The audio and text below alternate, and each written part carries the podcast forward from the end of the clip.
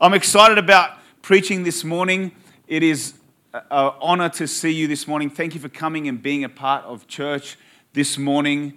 It's, it's nice and warm, hopefully not too warm, and I truly believe you're going to receive from, from God this morning. But let me, just, let me just pray, and then we'll get right into it. Thank you, Holy Spirit, that uh, your, your presence is beautiful. Your presence is life changing. And what I mean by your presence is the fact that we, we, we, we worship you, we worship your name. And the Bible says that when we gather in unity together and, and, and worship your name, you, you come, and um, that means your presence is here. You come, and, and by faith, we receive your presence this morning. By faith. It's, it's not something we can see, but we believe, just like we can, Lord, breathe air in and out Lord, we can't see it, and yet it's so real.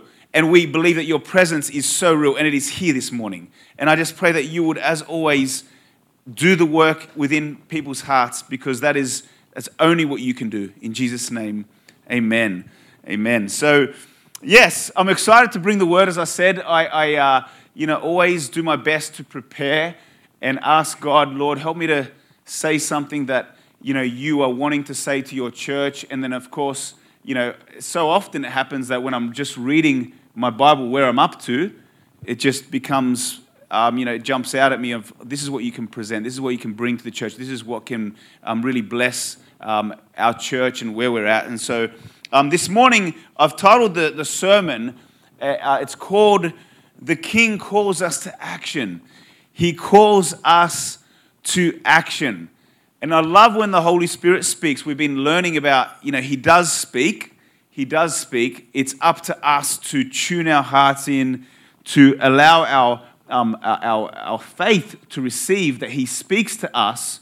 And when He speaks to us, He often requires us to act upon what He speaks, right?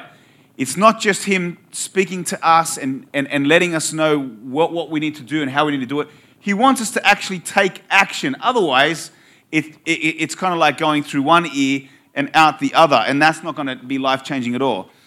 Whenever the Holy Spirit speaks, there is action. And I'll remind you of a couple quick scenarios. The Spirit spoke to bring salvation and healing in Jesus' name. Acts 9 1 talks about, you know, when Paul was on, his, on the road to Damascus and, you know, he's having, having a God encounter right, that he was at the time, you know, absolutely taken back by. But God spoke to a guy called Ananias and spoke to him about this guy, Paul, who was a persecutor of the church, and spoke to him about going and seeing him. And at the time, Ananias questioned God's um, strategy and idea. He said, Well, do you, this guy is like, he's totally against the church. But the point is, the Holy Spirit spoke right, revealed what he had to do, but then he took action. The king calls us to take action. The Spirit gave instructions about the church and what it should look like.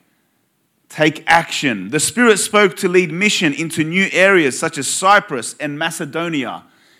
He asks us, go there. This is a, a land that has not been touched are people that have not heard about Jesus. I need you to go there, take action. And by faith, we receive his instructions and we move forth and, and take action. To new people groups, such as the Ethiopians, the Spirit spoke about personal situations to bring people into closer relationship with him. And he will speak to you if you are willing to listen about personal situations things that can seem so small and insignificant. And yet, when the Holy Spirit reveals it into your heart, He calls us to action. It might be as simple as, you know, being a little bit irritable to your kids. And He calls you to ask the child to forgive you for being a little bit irritable and, and rude. He'll call us, to, He'll speak, He'll reveal, and he'll, he'll call us to action. You know, recently, actually, I felt like he, he spoke to me about a particular person in my life that often when I think of this person, I have um, some kind of inner bitterness or resentment or different, you know, accusations that come up against this person. But I felt like the Holy Spirit recently told me, Dave, what you need to do is write all the things that are great about this person and write the things that you know you remember about this person that were such a blessing in your life helping me to reframe the way I see this person. But the point is, he speaks, it's up to us to obey and to take action in personal situations. He also spoke to show them how to respond to new challenges in Revelations, the churches going off course. I need you here, not there. And I need you to take action. Whenever the Spirit spoke, whenever He spoke, it furthered the ministry and mission of Jesus. And when He speaks to you, even in your a personal situation that nobody would know about but you, it's still to further the ministry and mission of Jesus. You know why? Because we're called to partner with Him to reach our city, and it is those things that get in the way that sometimes make us not able to step into what He has for us. Does that make sense? So He calls us to action. But what I want to do is I want to unpack some key verses in Acts chapter 3 to learn about how the King calls us to action because I think this is a beautiful little passage that we can, you know, get some nourishment from this morning. This is a story about a man who was physically ill but I also want to talk about those who are spiritually ill, okay? Because without Christ, Jesus describes them as sick. It's amazing that, you know, Jesus had no problem in calling something out as it was. And he still does today. He doesn't say, no, you're perfect the way you are, stay the way you are. No, no, he says, you are a sinner and you need to repent and you need to come back to the King. And you need to not do life your own way, but you need to come and follow Jesus. I love how he calls out things as they are, and he calls us to also call things out as they are. Sin, a life away from God, is like a sick person, right? Needing the attention of a doctor, Dr. Jesus, who will bring you back to relationship with God. I pray that we can, as always, apply what we learn from the story into our own lives. Please hear me. This is not ever about preaching a good sermon. I'm talking to myself, God, please, when you show me something, make it real to me and make it real to those who come faithfully and position themselves to hear from you. Let us apply what we hear from the pulpit into our own lives. But let me start in Acts 3 1. I'm going to read through it and then I'm going to go back to the top and just share some, I think, powerful thoughts. But Acts 3 1 says this Now Peter and John went up together to the temple at the hour of prayer, the ninth hour. And a certain man, lame from his mother's womb, was carried, whom they laid daily at the gate of the temple, which is called Beautiful, to ask alms from those who entered the temple who, seeing Peter and John about to go into the temple, asked for alms. And fixing his eyes on him with John, Peter said, Look at us. So he gave them his attention, expecting to receive something from them. Then Peter said, Silver and gold I do not have, but what I do have I give you. In the name of Jesus Christ of Nazareth, rise up and walk. And he took him by the right hand and lifted him up, and immediately his feet and ankle bones received strength. So he, leaping up, stood and walked and entered the temple with them, walking, leaping, and praising God. And all the people saw him walking and praising God. Then they knew that it was he who sat begging alms at the beautiful gate of the temple, and they were filled with wonder and amazement at what had happened to him. What a beautiful, beautiful story. I think there is so much in this story that we can you know, take from this story. And let me, let me start by going back to the beginning and kind of just going one step at a time. Acts 3 1 says, Now Peter and John went up together to the temple at the hour of prayer, the ninth hour. Peter and John did what they knew to do faithfully. We are getting up and we're going to the place, the holy place, and we are going to dedicate time of prayer.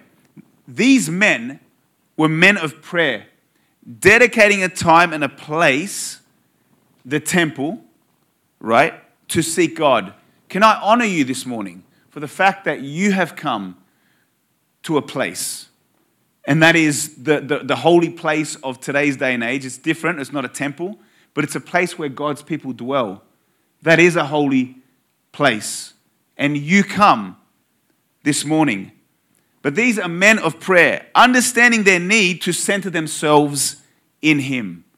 Can I remind us that we need to be centered in God? And we do that by being regular with our, our time with Him. I, I, I see it like a garden, right? Has anybody left their weeds for too long? And then how does it feel to remove the weeds? Terrible, right? Do you avoid it like me? Sometimes, but the point is, I see that, that centering yourself with God as such an important part of our walk with the Lord, where we come and He identifies the weeds, and we have the opportunity in His presence to just pluck them out so it never becomes an absolute mess. That, you know, some, have you ever seen a weed that becomes like a tree? and you're like, is this a tree? And then I call Pastor Sue and I describe it to her, and she goes, no, that's a weed, Dave. Get rid of it. But the point is, God gives us the opportunity to have that short accounts with Him, centering ourselves. Because here's the thing in that place of being centered, Peter and John know we get to hear the Spirit's voice and we get to be led by Him he begins to show us the direction of where we need to go. We start, the way you start your day helps so much because it, it gives you an understanding that when I confront things this morning, I, I, I'm, I opened up that, that communication with the Holy Ghost from the morning, and He's with me, and He's with me throughout the whole day, and He'll help me know how to respond. But let's continue. Acts 3 2 says this, and a certain man, lame from his mother's womb, was carried, whom they laid daily at the gate of the temple, which is called Beautiful, to ask alms from those who entered the temple.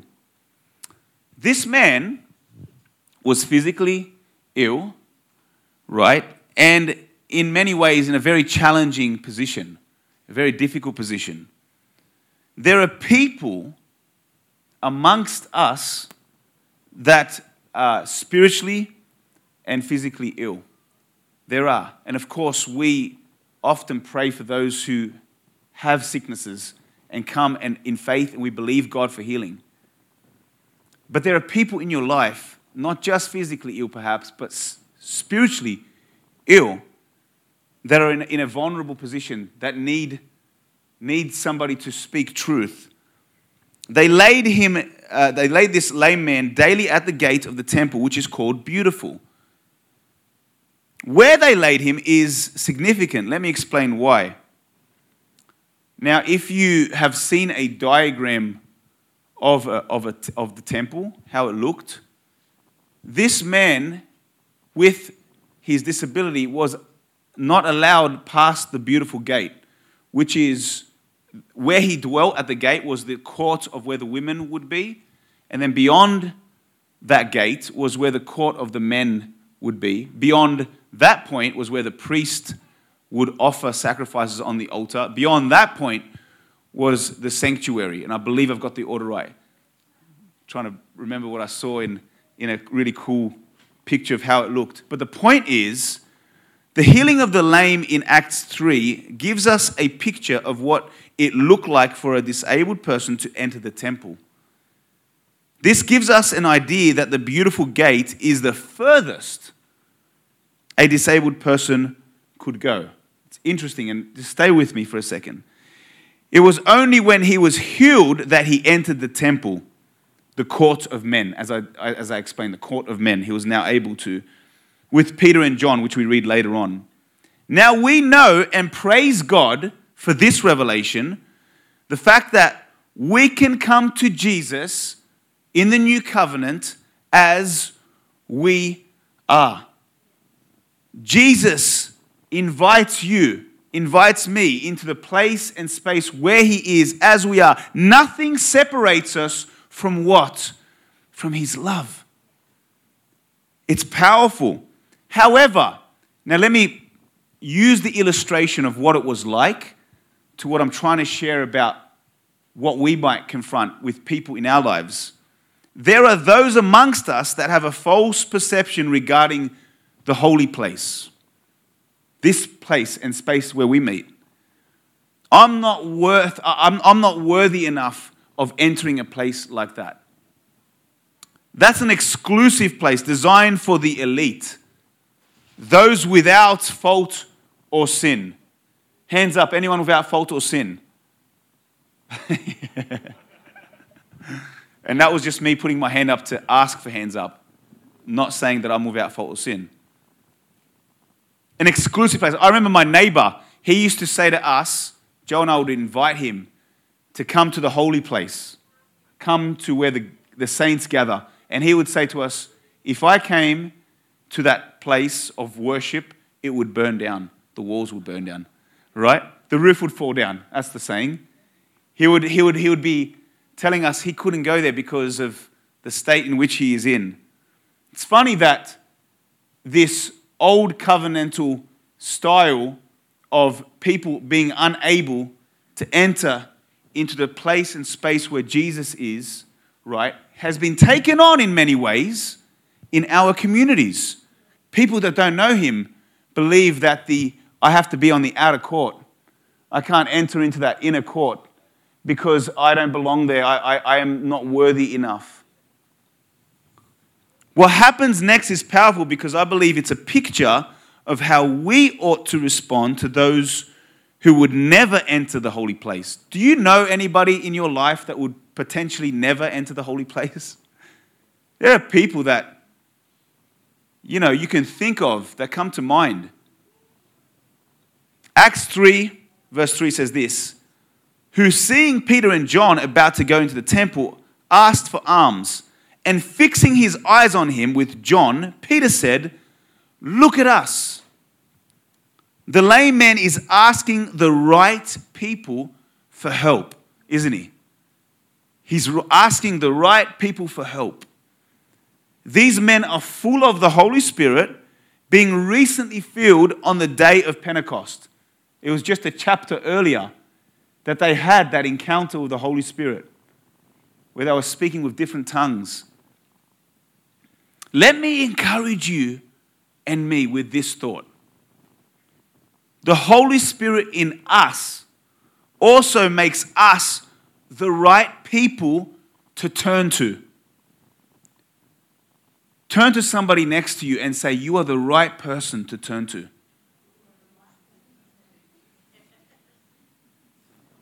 Maybe you don't believe that, or maybe you haven't seen that. Maybe you believe that I'm not mature enough in the faith, or I have questions myself. As I continue to preach this, please hear you, with the Holy Spirit in you, are the right person for somebody in your life to turn to. Verse 4 shows us Peter and John stopped and sensitive, sensitively addressed needs. They had the courage to face problems you know, we can have the courage in those moments that are messy and complicated, because they are sometimes, believing the King has called us to action and will enable us in those moments.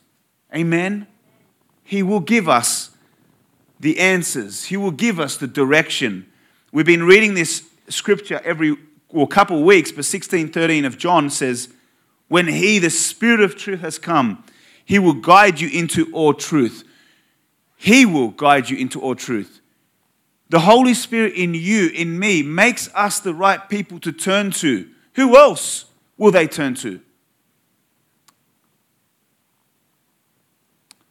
You know, I, I know that um, for me, I was thinking about the, the messy and complicated situations that sometimes we can walk into with people.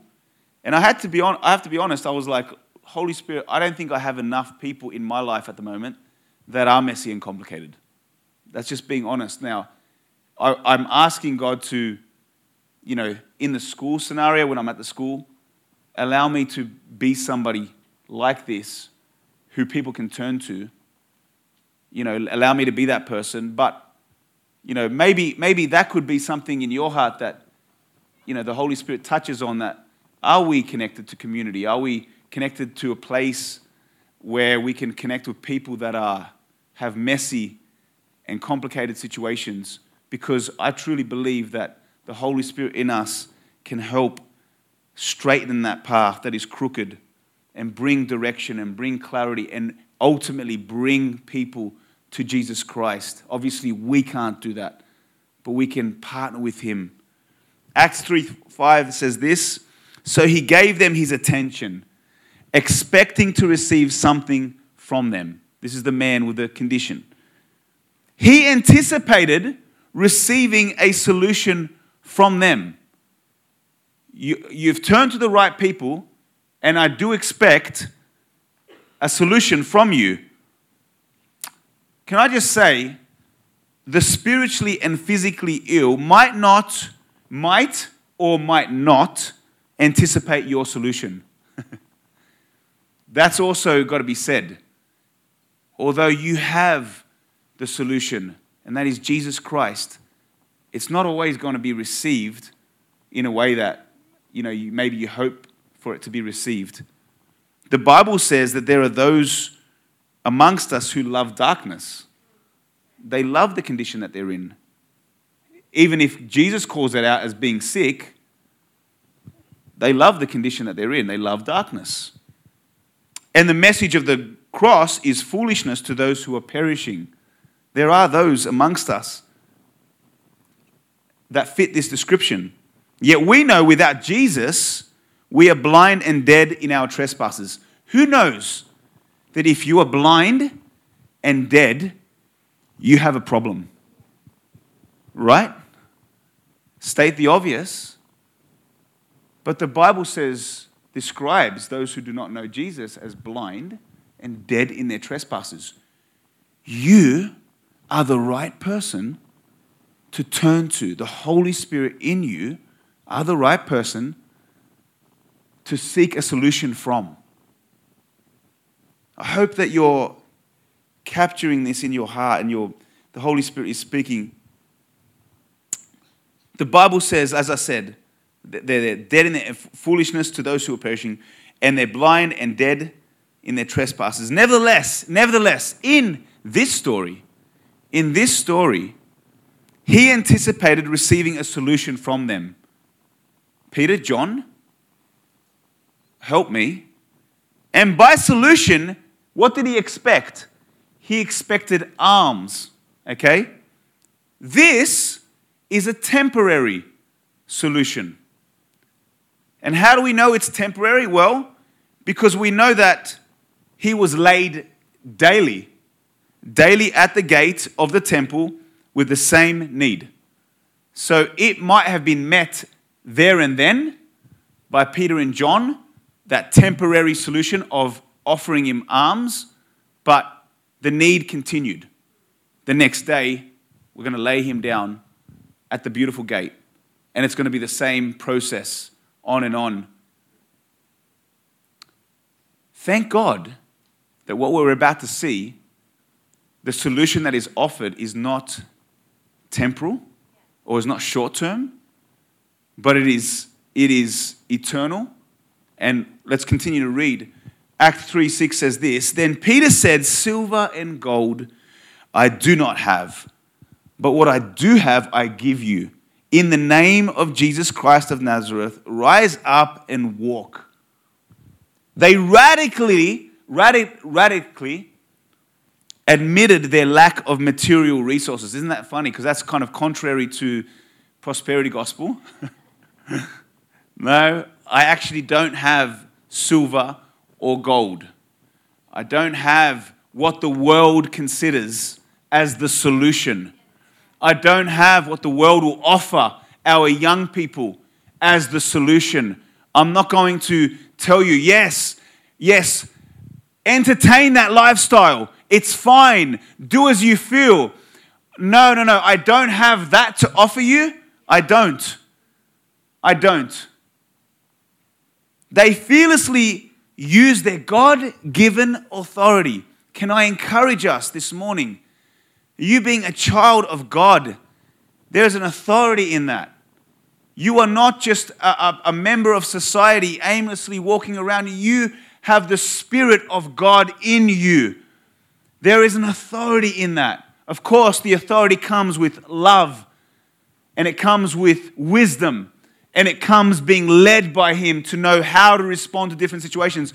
But don't underestimate the godly authority that He puts in us to be a solution when there is an issue that comes up to your attention. They generously gave away their spiritual resources. What are my spiritual resources? I thought about that. Are my spiritual resources dependent on my circumstances? No. My spiritual resources are hope. I have a hope that is never wavering. I have an inner joy that cannot be stolen from me. I have a peace that surpasses all understanding. I have a confidence that I have a firm foundation that I live my life upon, a God and a King. I have a friend like no other, a friend who never leaves me nor forsakes me, who is faithful. I have a mediator, a Holy Spirit, a counselor. What are my spiritual resources? There are many. I'm listing them down, one to a thousand, probably more. I don't have this, but I do have this. I have Jesus Christ. I have Jesus Christ. Do you understand that you being in relationship with Jesus Christ is like nothing else? Like nothing else. And do you understand? And let me encourage us how important it is in today's day and age that Jesus Christ is exalted in our communities, is exalted in our societies. We can see the evidence of what Antichrist has proposed as the way of the future. And we can see the, the hurt and the pain that many are in. We can see the calamity, the confusion, the chaos. We can see all that. It's as clear as day. Don't underestimate Jesus Christ in you, a relationship with Him. Your spiritual resources are powerful, they are life changing. Hallelujah. Acts 3 7 says this, and he took him by the right hand and lifted him up, and immediately his feet and ankle bones received strength. So he, leaping up, stood and walked and entered the temple with them, walking, leaping, and praising God. I talked about the eternal solution that was presented, not a temporal one, an eternal one. He's leaping, jumping, and praising God. This man was not able to enter the temple, remember that, as a direct result of his need not being met, but suddenly his need is met. Is it met in the holy place? No. Was it met on the way to the holy place? Absolutely. Well, it was in the holy place, of course, as in the beautiful gate, but it wasn't where he was, you know, destined to be able to be in a place and space where he could connect with God in that court of men, suddenly he's able to enter into that place. I just believe that God will give us opportunity to solve practical problems which removes barriers, gets them out of the way that prevent people from connecting with the life giving community of the church, His bride. We are His bride. You know, I, I, I've always had a problem with the belief that as, as, a, as a church community, we need to somehow sell Jesus. I don't believe in that at all. I don't believe in, eh, you know, we've, we need to put on a, a great event to make people love Jesus. I, you know, that something inside of my spirit says, no, Jesus is good enough. He's good enough. My sins being forgiven, my path being straight and, and, and, and having an eternal future. That's enough. But in saying that, as I presented to you earlier on, there are some who there are barriers. Who, who knows how many degrees of separation there are from them entering in to a place where they can receive Jesus Christ. Perhaps that holy place is too, too far deep in the waters. I, I can't go there. But on the way to the place of prayer and worship, they confronted a man where they were able to help a practical need that opened up a door for him to enter into the Holy of Holies, a place where, where he could connect with God. I'll finish with this. Acts 9, sorry, 3 9 says, And all the people saw him walking and praising God. Then they knew that it was he who sat begging alms at the beautiful gate of the temple. They knew who this guy was and they were filled with wonder and amazement at what had happened to him. They gained credibility through demonstration, not just proclamation. Demonstration, not just proclamation. Peter's demonstration gave him a platform and a convincing argument as you read further on in Acts chapter 3 he, he was then able to share about this Jesus Christ who they, you know, persecuted and who they put to the cross. Church, I just have a heart to, Lord, I want to, with your help, reach out to those who, who need you. Can we have the worship team come back up as we conclude this part of the service?